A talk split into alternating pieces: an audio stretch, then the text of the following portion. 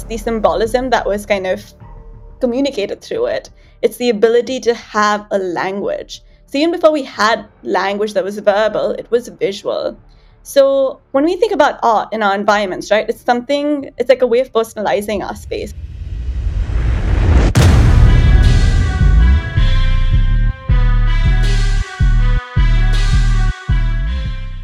Welcome back to the Word Bold podcast, where we chat with the leaders in commercial real estate to answer all questions for space as a service.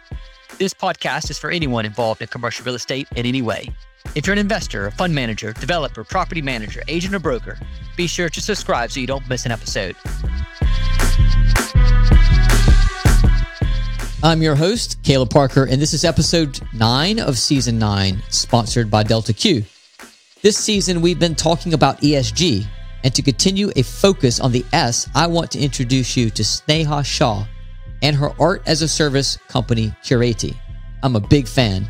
You may be thinking, what does art have to do with an E S G strategy? Well, buckle up. We're going to go on a journey through history and how art has connected people to places and culture for centuries. Sneha shares how art can have an impact on community, both within and around our buildings.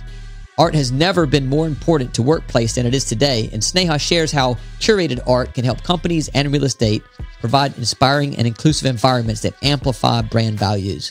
There's that word again, brand. We talk about the power of color and why white walls suck, my new favorite hashtag. Sneha shares some practical tips and, of course, how her company can support. As always, if you have any questions or feedback or topics you want covered, hit me up on Twitter. I'm at Caleb underscore Parker or D M me on LinkedIn. Now, you'll notice there's no background noise in this episode. It's because Sneha and I connected virtually post-M I P M, but it's just so well suited for the theme of this season, I had to include it. You may have seen our headline sponsor, Delta Q, just raise eight million euros to fund their international expansion. Delta Q is the leader in reducing energy consumption and C O two emissions in the commercial real estate sector. Later in the show, we hear from Delta Q's U K director why this is important for our industry. Without further ado, Jeff, let's kick it. Welcome back to the Word Bold podcast. I'm your host, Caleb Parker, and for this episode, I'm joined by Sneha Shah, founder of Curaty, a socially conscious art advisory firm on a mission to make the well-being power of art accessible to every individual. Sneha is an art advisor, historian, curator, and entrepreneur with a deep passion for connecting people with the art they love. She's often found advocating parity for artists and the benefits of art, which she believes can be life-changing. She's a self-proclaimed idealist that genuinely believes visual arts can save lives and change the world, and she loves sharing her passion. I love that. Sneha's led workshops and talks at London Business School, University College London, and the Rotary Club International. She received a Bachelor's in Fine Arts from the School of Art Institute of Chicago with an award for excellence in leadership, a diploma in art crime recovery and cultural heritage protection from the Association for Crimes Against Art, and a Master's of Art in History of Art with distinction from University College London. In twenty nineteen, she launched Curaty and is transforming public spaces, hospitality venues, and offices through impactful art programs where businesses can rent, buy, and commission bespoke, curated collections. Sneha has most recently been recognized in the prestigious Forbes thirty under thirty list as a change maker for her work with Curaty. Welcome to the Word Bold podcast, Sneha. Thank you, Caleb. It's a pleasure to be here, and thank you for having me. Very excited for the conversation that we're about to have to unfold. Me too, me too. We've had some of these conversations offline at Exchange in London. It's been great to see you there at some of our events, and I'm really looking forward to diving in for our audience. To kick this off, you know, you're an art historian, so can we talk about the history of art in our environment and why it's important? Definitely, Caleb. So I think first, it's kind of important to understand that art is as you know, old as humans in a way, right? So before, it's like this universal language, if you think about it. The oldest cave painting, right, that we've discovered is about, I think, sixty-five thousand years old, and it's kind of discovered in Spain.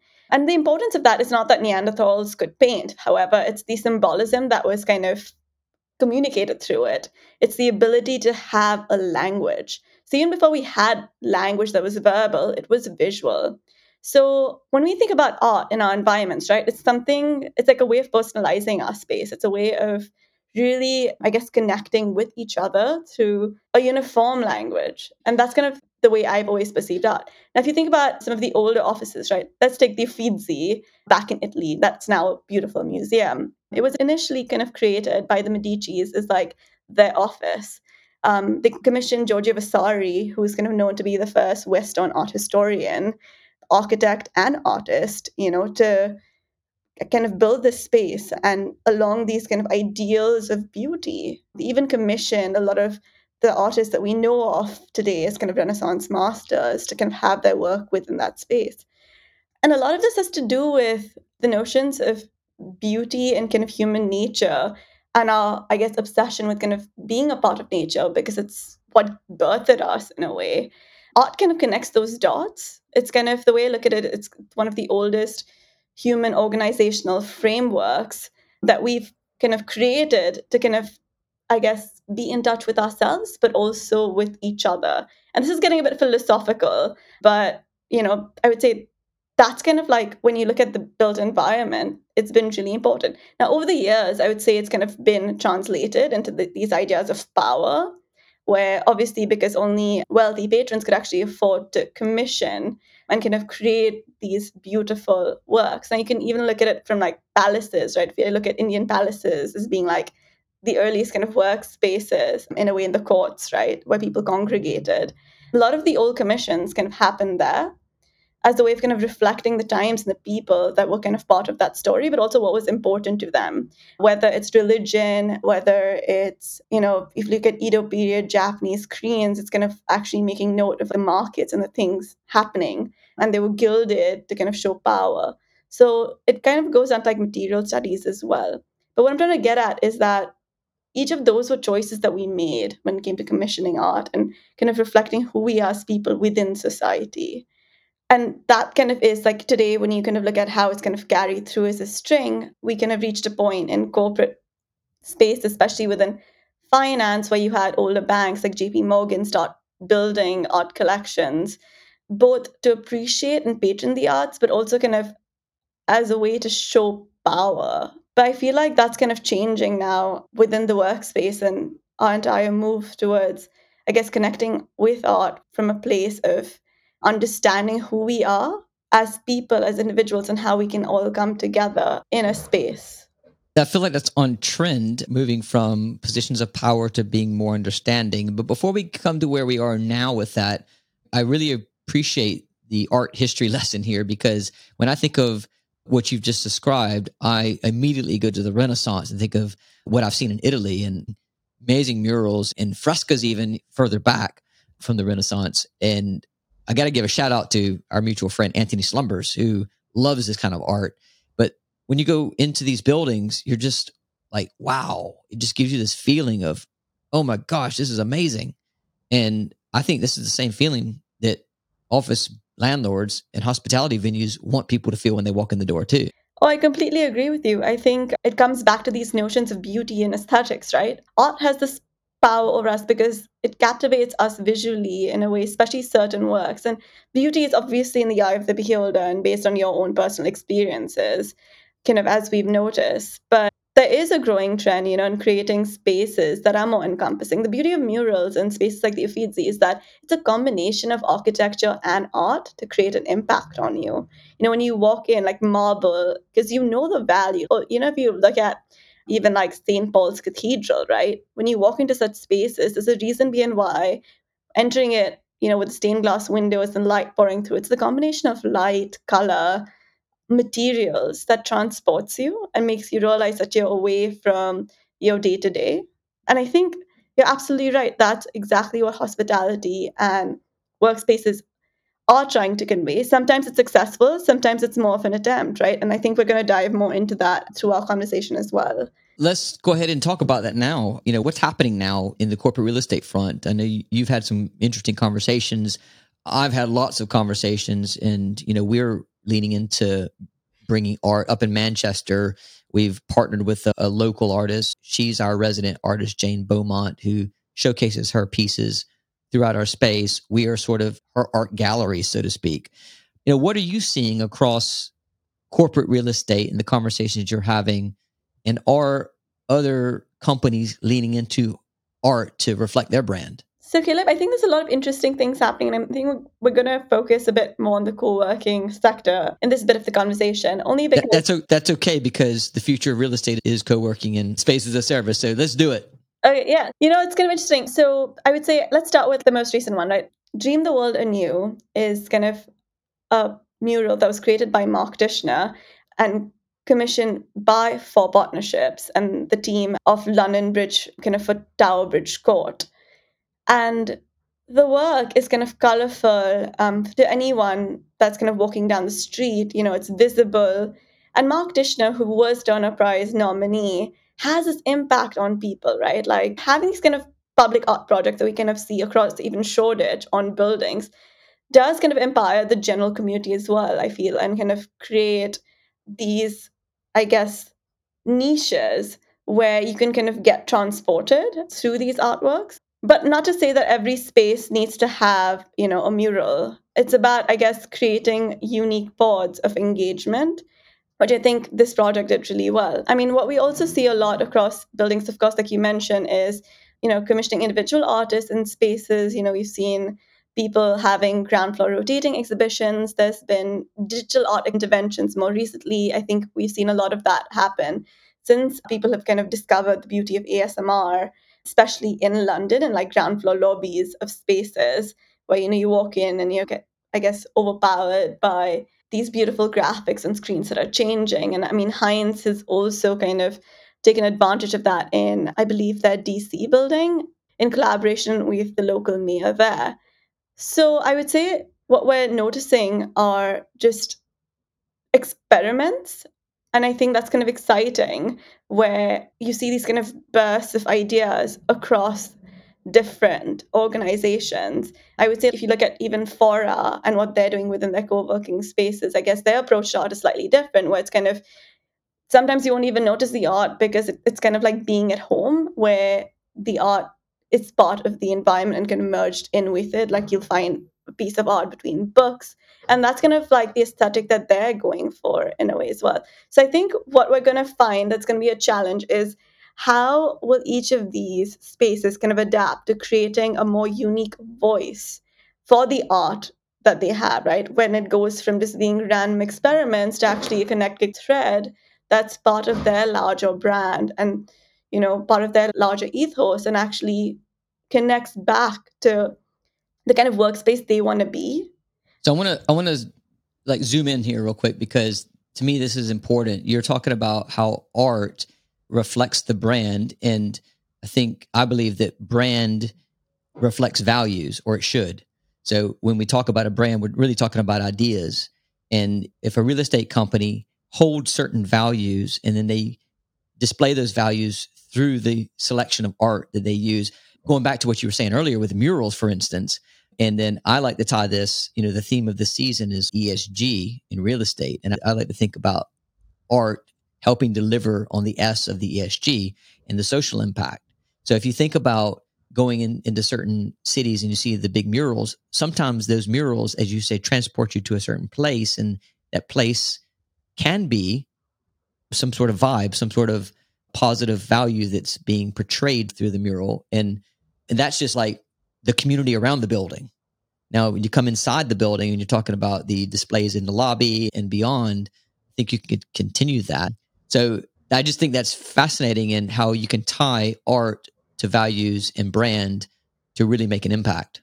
I would say that's the kind of power of art, right? It's because art can technically be anything. It's about how do you pick the right artwork for the right space to create the right impact, right? And that's, I would say, what we specialize in at Curaty. It's about understanding who's using the space, what are they looking for, who are their people, you know, especially in a time when, you know, E S G, of course, is on the agenda, but so is inclusion and belonging.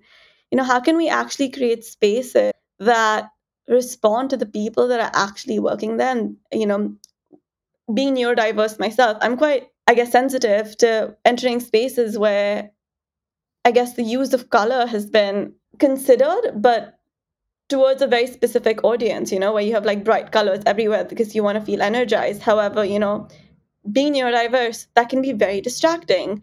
So it's one of those moments where how can we actually look intentionally at who's using that space and kind of curating a collection around that and kind of understanding different perspectives. And can you give me an example of, just from a practical perspective, of how you would curate a space to make sure that it's accommodating for everyone?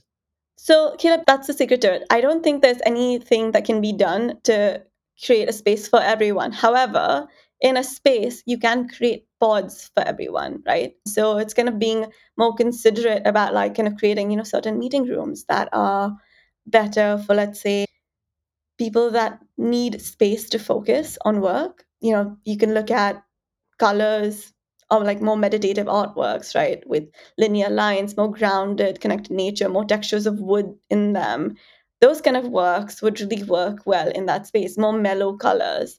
Versus, you know, if you want to kind of create a space for social discussion, you'd probably look at kind of some lighter pink speeches to kind of create a space that is more inducive for that. And even the artworks you pick there could be more wilder, abstract ones, more emotive works that kind of push you to have that. Or even you could even look at portraits as well in a space like that, where you're really looking at, okay, how can we bring people together? So if I'm either in the mood or if my mindset is, I want to go be inspired, I'm going to go into meeting room energy. And if I'm more looking for something that's allows me to focus, or I'm neurodivergent, or, you know, I'm going to go into the calm meeting room. I'm just obviously making up names here. But you're saying that you, when you curate a space, you want to think about having different areas that are available for different people. Yeah, I think that's one strategy. If your space allows it, that would be brilliant, wouldn't it? You know, for me, I'd always wonder, you know, I work with this amazing artist who's from Saudi Arabia, and he looks at the history of gardens, and I'm, I'm kind of working on a project where I'm hoping for this to kind of come to life. But kind of giving you the SparkNotes version, we're looking at the history of gardens and kind of creating a space within this beautiful regenerative building where we create a room where you can literally just go and kind of meditate, but also kind of reflect on the history that came before you. Sometimes we can get so stuck in our day-to-day lives and problems that we forget that there, there was a history before us and there'll be a future after us, that these problems are transient and, you know, life will have ups and downs. So kind of having this kind of garden that looks at history by celebrating it, by kind of creating, using plants that were once there before there were buildings, you know, we're kind of creating this natural habitat in which we would have once lived and creating this moment of reflection so people can kind of go into this garden pod to actually have a thought. Sounds great for mental health and well-being. Definitely. And art is such a huge part of that. Since we're talking E S G again, let's pop over to Adam Gadiyali, Delta Q's U K director. Adam, the WorkBold audience is made up of office real estate professionals spanning fifty countries. Tell us a little bit about your international expansion plans for Delta Q and why that's important for office buildings. Reducing energy consumption is a major challenge for real estate organisations, especially since the sector is responsible for nearly thirty percent of the European Union's carbon emissions. Delta Q is a purpose-driven organisation, and we partner with the largest real estate companies in the world to fight climate change and to help our customers towards net zero carbon with our triple strategy. This is what we like to call Map, Plan, Act. Thank you, Adam. More on Delta Q's triple strategy later in the show.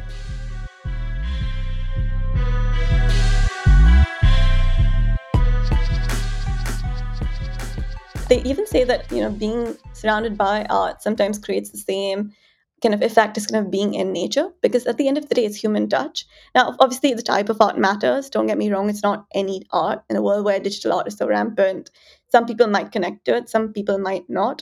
So it's really important to understand who this audience is. Like the way I've curated projects for, let's say, a tech-focused company where the entire office is just full of engineers. It's really different from, let's say, a design-centric office where a lot of their work is around emotions and feelings. When we're discussing, you know, this idea, like what I'm trying to get at is basically creating each space needs to be different. Not every space can have the same kind of pods, right? Because the idea is to create spaces of difference so that when you go in, you actually get transported and it doesn't become a blind spot. So my question to you are, you know, talking to so many different business leaders within real estate, what I've noticed is that companies are still cr- trying to create the same experience in their offices globally. And at a time when, you know, we're also trying to create places of belonging and inclusion, are both really achievable? Can you have a place that is the same globally, but also be inclusive and kind of create these spaces of belonging for people of such diverse audiences? Um, it's a deep question. I think, and this is where I go back to the brand again. And to me, if the brand stands for something, then it's going to attract people who are aligned with those values, and it's going to be delivering an experience for those people. And to me, that's where it becomes inclusive, because people are self-selecting there. So I think in real estate, historically, real estate has been all things for all people, and a company would sign a lease for a big white box and then turn it into a branded box that everybody had to fit into. And that indicated, going back to what we said at the beginning of this podcast, it indicated the power of that company, the power of their culture and brand. And I think we're moving from that to an understanding, empathy and sympathy for people. Sympathy might be the wrong word to use there, but to be more inclusive and to allow people to choose the environments that they want while still amplifying that company's culture and brand. So it's a long-winded answer. And I think the challenge here is, as a real estate landlord or investor, you have to deliver a concrete building or a glass building, and different companies and different people come in. I believe that we in real estate have to decide what our values are and who we want to do business with, which means we're not, we're going to be exclusive, but we're going to curate, pardon the pun, or pun intended even. So that's what we're focused on at Bold, is curating spaces that are for innovators and entrepreneurs and people with an entrepreneurial mindset. And we know what inspires them, and we bring in lots of colors and patterns. But while we partnered with our local resident artist in Manchester, she's not going to be with us at our other locations. So each location will be curated separately, but still deliver on the brand values. So to me, the values are the consistent piece, but the display of those values can vary. But I'd be curious to hear your thoughts on that, because you're the expert here. So I would say on that note, right, it's an interesting one, because I would say what you're doing there, I would say having art and having activation, I think the energy with which you kind of approach this is exciting, and having art in these spaces is great, and especially kind of giving artists that kind of collaborative opportunity. Now, there's certain things I'd be mindful of here, right? Something at Curaty that we say is kind of being advocates for fair pay for artists is the exchange that, first of all, that you have with these artists. I don't know, kind of like the value proposition chain there, is exposure is not a valid form of payment. You know, there's different ways in which people kind of collaborate with art and artists. So it's something to kind of be mindful of. A lot of times artists get easily taken advantage of within real estate, because they're not as great with business as they are with creativity. So it's one of those things where, okay, part of the K P I for this kind of art intervention would be, okay, what is the impact the art is having on the people that work there, obviously, but also how's the impact kind of rippling across within the creative community, the artist's own career and beyond? Are they, you know, gaining anything commercially from it for the art that you kind of have in that space and them working there as well? So that would be one thing I really want to touch upon. Like, we have a non-negotiable policy for actually kind of creating a financial investment towards the art whenever people hire us, because it is really important that creatives need to be paid, and as do artists, within our ecosystem, which is often overlooked. So I just want to kind of put that out there. Now, beyond that, I would say, okay, you know, it's amazing that you have artwork in this space, right? What is being done to activate it? How do you actually know that these innovators and entrepreneurs that are in that space are actually responding to it? How are you measuring that? What is the kind of different programming you have around that? So that is something that we take very seriously within our projects as well. So the art kind of goes beyond, you know, the first step is kind of thinking about, okay, what is the right art for the space and what is the right art intervention? Sometimes the art program might not actually be a collection. We might actually do an event, and it might be a series of short events to kind of create the energy we're looking for, creating within that space. These are excellent points, and I'm glad you bring them up. I think real estate in general is known to spend lots of money on art. So there's often a commercial arrangement with the artist. And, you know, I can't speak for all real estate companies, of course, but real estate companies invest a lot of money in art. I love what you say about activating that and having events around it. I love that. I'm a big fan of events and programming content within a space, because I think that's the software that people need to be inspired, to be energized. And if you can make those connections between the values and the art through an event, oh, wow, I think that's going to be so impactful. But I want to come back to your program, because one of the things that I found interesting about Curaty is you have sort of an art as a service program. And I was hoping you could talk about that a little bit. Of course. So, you know, something fascinating about humans is that we get bored quite easily. We have a natural blind spot. So after six months, we will stop noticing things in our environment. That happens at home. That happens literally anywhere, right? Anywhere that we're regularly present, including, of course, the workspace. So sometimes collections get kind of stale over the years if they haven't been challenged or moved. So Uh, what we have kind of introduced is this idea of art as a service, which is an option where we kind of curate really thought-provoking art displays, a bit like temporary museum exhibitions, but within workspaces. Because our entire agenda is, you know, a lot of times people in the office don't actually get to go out and, you know, go to galleries and museums. Sometimes they find that experience to be quite intimidating. So we essentially, through art as a service, kind of bring that experience to them. We work with some really exciting curators. We kind of curate in-house as well. And we align with a company and kind of their mission and goals to put together a collection that narrates a story that is powerful, reflecting the community they work within, local artists, but kind of changing. You know, it starts with six months all the way to twelve months. And kind of we work with them to think about, okay, how does this fit into their larger goals and the rotation of employees and whoever's kind of in that space, just to make sure there isn't regular disruption either, because that kind of side of well-being and consistency is important too. But yeah, so essentially it's kind of like an art rental program where we kind of curate really thought-provoking, I guess, exhibitions with our clients across their spaces to really kind of create these stories that are empowering. That's cool. And so like when, just to in practical terms, how often can that, does that art get swapped out for other art, and how does that get curated? Great question. So basically the swapping happens on terms that we kind of agree with the client.